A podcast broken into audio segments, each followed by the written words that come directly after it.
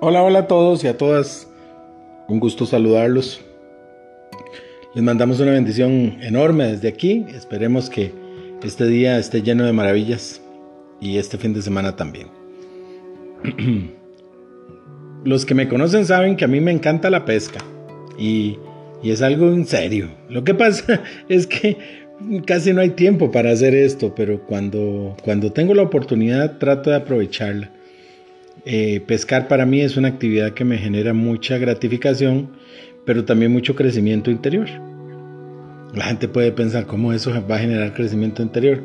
Pues sí, enseña varias cosillas muy interesantes, valores interesantes como, como la paciencia, como el contentamiento, como el disfrute, eh, también la disciplina, la tenacidad, la constancia. Hay un montón de cosillas que uno va aprendiendo cuando uno le gusta esto. Bueno, hoy vamos a hablar de que cualquiera puede pescar y, lo hago como una, un símil a, a una peliculita animada que se llama Ratatouille. Todo el mundo la habrá visto. Hay un libro que dice cualquiera puede cocinar.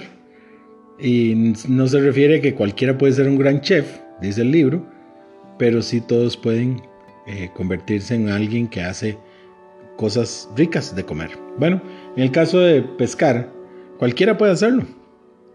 No solo a nivel de, pesca de, literal, de peces, sino también en lo que vamos a ver ahorita, que tiene que ver con Dios y nosotros los seres humanos. La reflexión está en el libro, en el libro de Lucas, en el capítulo 5, en el versículos 4 al 11, que dice así. Cuando terminó de hablar, le dijo a Simón, lleva la barca a la parte honda del lago y echen allí sus redes para pescar. Simón contestó, Maestro, hemos estado trabajando toda la noche sin pescar nada, pero ya que tú lo mandas, voy a echar las redes. Cuando lo hicieron, recogieron tanto pescado que las redes se rompían entonces hicieron señas a sus compañeros de otra barca para que fueran a ayudarlos.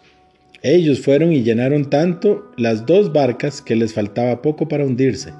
Al ver esto, Simón, Simón Pedro se puso de rodillas delante de Jesús y le dijo, Señor, apártate de mí porque soy un pecador.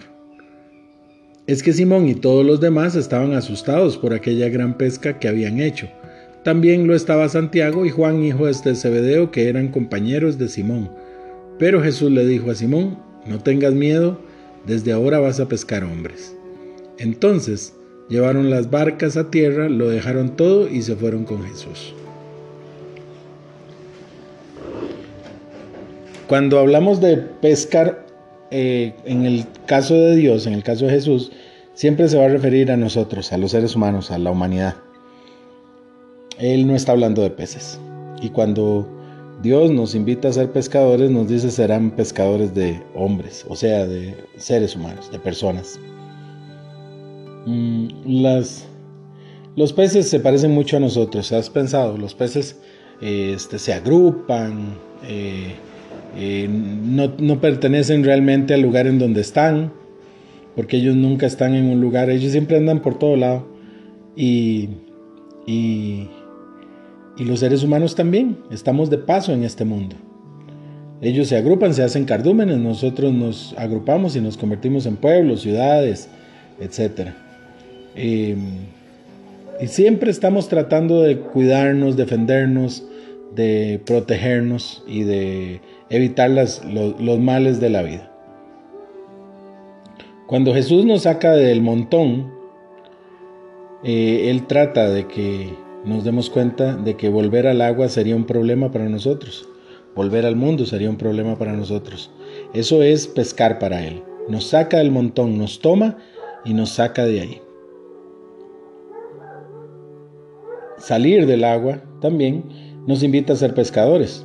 ¿No te has puesto a pensar eso? Cuando ya estás afuera del agua, entonces el mundo cambia. Las cosas son diferentes, las cosas se ven de manera distinta y entiendes en tu interior, en tu corazón, que estabas en el lugar en donde no tenías que estar, estabas en el lugar incorrecto. Salir del agua nos invita entonces a ser pescadores, porque nos invita a convertirnos en personas que ayudamos a otros a salir del agua en donde están y donde no deberían estar. Esto también significa que es ayudar a los demás a salir eh, del mundo, contarles lo que representa estar en tierra firme. Eso es lo que nosotros estamos haciendo cuando somos pescadores de hombres. Em, vamos a ver el versículo 8 que dice, ven qué interesante. Dice, al ver esto Simón Pedro se puso de rodillas delante de Jesús y le dijo, Señor, apártate de mí porque soy un pecador. Cuando nosotros somos sacados del mundo, cuando Dios llega a nuestra vida y Él entra a nuestro corazón y nos dice, vamos, este, cambia tu vida, y nosotros accedemos y tomamos la decisión de cambiar nuestra vida, cuando eso pasa, nosotros nos ponemos en una condición en donde no estábamos antes. Nos ponemos en, un, en una realidad distinta. Lo primero que nosotros pensamos en nuestro interior es, yo no soy digno de estar aquí. Dios me saca, me, me, convida de tantas maravillas, pero en realidad no soy digno porque yo soy imperfecto, soy pecador, soy una persona inadecuada para esto. Pedro de inmediato se da cuenta, le dice, y se tira de rodillas y le dice, apártate de mí, Señor, porque soy un pecador. Lo interesante de esto no es que en el momento en el que Dios nos llama a nosotros a, a hacer algo por los demás o a salir del, del, mundo, del mar en donde nos hemos encontrado, eh, que no, no, tenemos nosotros en ese momento que, que, que, preocuparnos por una cosa que éramos o cuál. Jesús no está tomando en cuenta eso. Dios lo que está diciendo es precisamente lo que pasó en el versículo 10.